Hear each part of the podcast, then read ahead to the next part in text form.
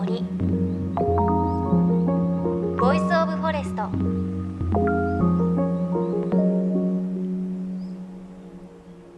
おはようございます。高橋真理恵です。子どもたちは夏休みをね目いっぱい楽しんでいるそんな時期でしょうか。私は夏休みとして友人たちと軽井沢に行く計画を立てています。あの毎年友人たちと行くんですが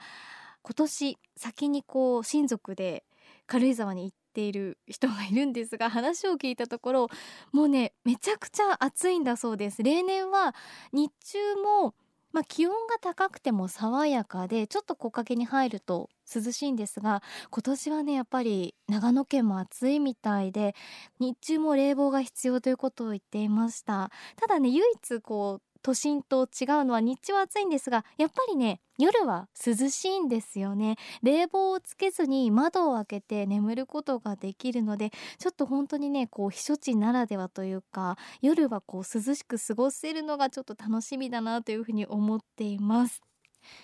ただあの先に行っていた親族に話を聞いたところブヨがね多いらしいんですよ。軽井沢今年。それでゴルフをしていてブヨに刺されたと言っていたので今年もう一回ブヨに刺されて痛い目に遭っているのでブヨには気をつけつつ避暑地をね楽しもうかなというふうに思っています。さあ JFN38 曲を結んでお送りします。命の森 Voice of Forest。この番組は鎮守の森のプロジェクトをはじめ全国に広がる植林活動や自然保護の取り組みにスポットを当てるプログラムです。各分野の森の賢人たちの声に耳を傾け森と共存する生き方を考えていきます。さて国立科学博物館の人類進化学者海部陽介さんが取り組む3万年前の航海徹底再現プロジェクト。日本人の祖先がおそらくこうやって海を越えて日本へやってきたんだろう。この仮説を自ら体験して解き明かそうとする壮大なプロジェクトのお話今週でラストとなります。およそ3万年前私たち日本人の祖先が大陸から日本列島へやってきたとされるルートの一つ沖縄ルート。海部さんと研究チームは可能な限り3万年前の人類と同じ条件でこのルートを実際にたどってみる実験公開というプロジェクトを続けています。3万年前に存在したと考えられる技術や知識で私たちの祖先はどうやって日本列島へたどり着くことができたんでしょうか。いよいよ実験は最終段階です。海部さんのチームは台湾から与那国島を目指します。あの琉球列島に、ええ。えー人が渡るにはいろんな海を越えないといけないんですけど、僕らは最後に台湾から与那国島を目指すっていう航路に挑戦したいと思ってるんです。まあ、これは僕ら本番の実験公開って呼んでるんですけど、それまでいろんなテストをするんですね。でテストをして船を作って試して祖先たちがどうやって海を越えてきたのかっていうその仮説を作るわけです。はい。草の船が使えるのか竹の船がうまくいくのか。からこれからテストを始める第3の候補の丸木船ですね木の船、えこれ大きな直径1メートル級の木を切り倒さないといけない。はい。そんなことが3万年前の道具でできるのかっていう実験を実はやっておりまして、えー切れることは分かったんです、うん。えー昔の石の斧ですけどこれで石で切るんですね。石で切ります、ええはい、でもできるんですこれ。ええやりましたので僕ら。今あー3万年前の石の斧で、えー木を切り倒すとこまでやりましたので、はい。今度くり抜く作業をやります。でこれはですね、あのーうちの国立科学博物館東京の上野にありますがええ。ここで一般公開も予定してます、えー夏休みの、えー7月の下旬から8月の頭にかけて、えーどなたでも見れますのであのぜひ来ていただきたいと思います、はい。でこの船ができたら今度はいよいよテストですね。丸木船を操作するトレーニングもしないといけない、えーいうことが待っています。でその末に最後に船を選んであとは本番の準備ですね。台湾で。ええ。そっか。クルーが必要ですもんね。はいもちろん、はい、私たちの漕ぎ手たちは、ええ。まあ、3万年前の漕ぎ手チームって呼んでますけれど、ええ。えーまああの大体みんなプロのシーカヤックのガイドさんえーたちを中心とした漕ぎ手のチームになってますね。今お話聞くとそのクルーっていうのは、ええ。まあシーカヤックのプロというか、うん。はい。現代のはい。カヤックのうん。うまい漕ぎ手そうですね。と、3万年前の漕ぎ手はえレベル的って言い方変えですけれど、ええええどうなんですかね？これはまあわからないんですけど、ええこの2年間やってきてなんとなくうすうすもしかしてって思ってることがありまして、ええそれはね、あのーまあ、3万年前の人たちは漕ぎ舟を身近に何というかなそうやって生活いつもしてるとしたら現代人ちょっとかなわないかもしれないですね。これ現代のプロ、ね、もう有名人とはいえど、やっぱり彼らの密着度自然をずっと相手にして電気もなくてっていう世界でやってる人たちと比べたらちょっと違うのかもしれないですよね。だから僕らある意味今3万年前を勉強してるんだと思います。まだ祖先たちに追いついてないというか。なるほど、ええちょっと今おごりでしたね私たちの方がもしかしたら技術はあるのにかなって思ったんですけど確かに自然の密着度とかうん今の便利さに比べたら、彼らの方が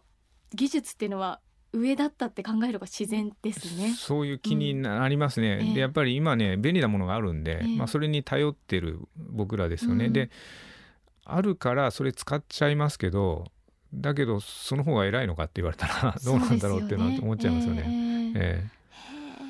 いやその実験っていうのが本当にこう成功することを祈りますが、えはい。今そのプロジェクトについてクラウドファンディングを行っているというはい。ことですよね。えーこの本番に向けてええ。新しいちょっと活動資金が必要になりますので、はい。えー、と皆様に、えー資金の募集をさせていただいております。はい、これはえっ、と何と検索すれば、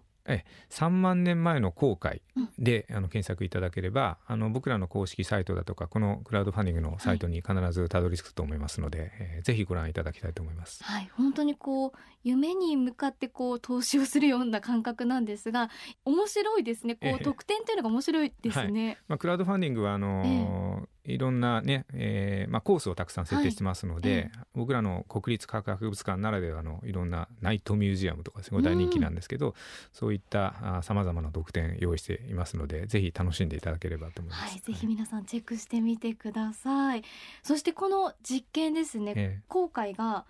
こううまくいったとしたらどうですか？3万年前の後悔の謎っていうのは解けたってことになりますか？そうですね。最後成功させたいですけど、え祖先たちがこうやったんに違いないというね、あのーそこまでこう僕らは見たい、まあ、それを目指して今準備をしているところですね。まあ、だんだんでもこの2年間あの最初のクラウドファンディングの後2年の実験をやってですねあのまあ本番のイメージっていうのは随分できてきたと思います。はい。最初は本当に雲をつかむような話だったのでやればやるほどこう新しい謎が出てきてですね、えーという状況だったんですが、えー何を今しなければいけないのかその課題はもう分かってきましたし、えーまあ、方向はもうつかめてますので、まあ、あとはそれをやりきるだけだと思ってます。うん。こうでもお話を聞けば聞くほど本当にこう3万年前なのに人の力ってすごいなっていうのを信じられないことをするなっていう感じがするんですがやっぱりまだまだ謎っていうのは、この後悔が終わったとしても多いなって海部さんは感じてらっしゃいますか？今ね本当にあの高橋さん言ってくれた通りで人の力ですよね。うんであの僕ら船が何かっていうことなどをなどをまあこう追求していますがでも結局最後はねそれを操る人間がどうあらねばならないかなんですね。はいえーこれはそういう原始的な漕ぎ舟を操る技術っていうこともそうですし当然精神力もそうですし本当にこう目的意識を持ってな何としてもあそこに行くっていう気持ちですよね。え。それがないと絶対に無理ですよね。それからコンパスとかない中でどうやって方角を分かるのか。ね。これ南北見失ったらもうアウトなんで、うん。えーまあ、星を見る技術。それから、あのーもちろん陸地を見ますし星を見るし太陽月その動きも知らないといけない。からあとですね風とか波とかあと場合によっては鳥なんかも参考にするんですね。へええあの鳥の種類で島のそばに住んでいるあの種類の鳥とから遠くまで出ていく鳥の種類を理解していれば、まあ、島が近いかどうかっていうのは分かりますよね。うんうんこれ間違えたら最悪ですけどね。逆だったりした、うんえええーあとは雲とかですね、まあ、そういった要するに自然をいかにこう見るかそこからな読み取る力っていうのはあの祖先たちはすごく長けたんだと思うんですね。まあ、そういうのを僕ら今あのあえて自分たちでこう勉強してというかあのそういうのも学びたいと思ってます。はい。いやということで来年の航海の成功をお祈りしていますし、はい、またぜひ結果が出たら番組で教えてください。お願いします、はい、ということでこの時間は国立科学博物館の人類進化学者海部陽介さんにお話を伺いました。ありがとうございました、ありがとうございました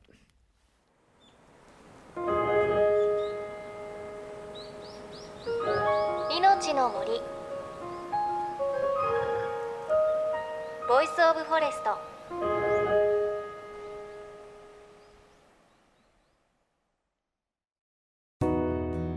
JFN38 局では東日本大震災で被災した沿岸部に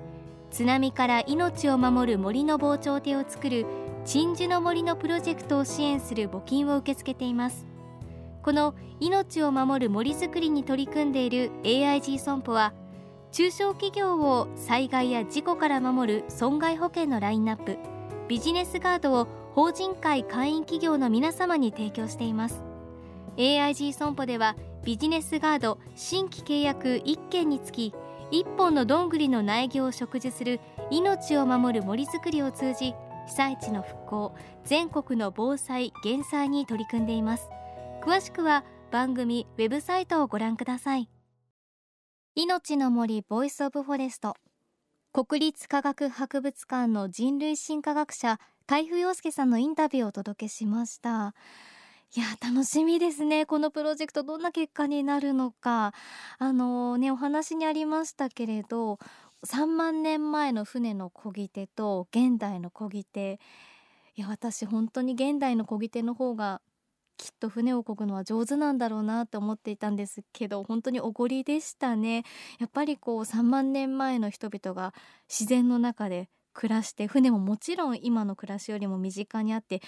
それはきっと昔の漕ぎ手から得るもの学ぶものの方が大きいですよね。この航海が成功した時に3万年前の祖先がどんな気持ちで漕いでいたのか島が見えた時はどんな気持ちだったのかそういったことまたこう結果が出た時に見える景色ですとか分かったことをどんな風なことが分かるのかっていうのすごく楽しみですよね。また海部さんに来年船の航海のプロジェクトが終わった時にお話ぜひ聞いてみたいなというふうに思いました。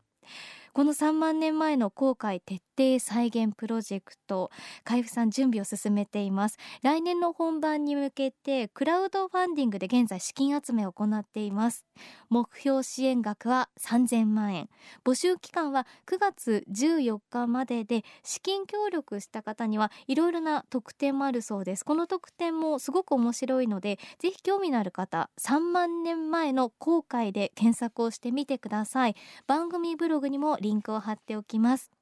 また3万年前の道具で丸木舟を作るこの実験の一般公開が上野の国立科学博物館正面玄関にて8月6日の月曜日今度の月曜日まで実施中です。こちら見学自由となっていますのでぜひチェックしてみてください。そして番組ではあなたの身近な森についてメッセージをお待ちしています。メッセージは番組ウェブサイトからお寄せください。命の森 Voice of Forest。お相手は高橋真理恵でした。この番組は AIG 損保の協力でお送りしました。命の森。 Voice of Forest。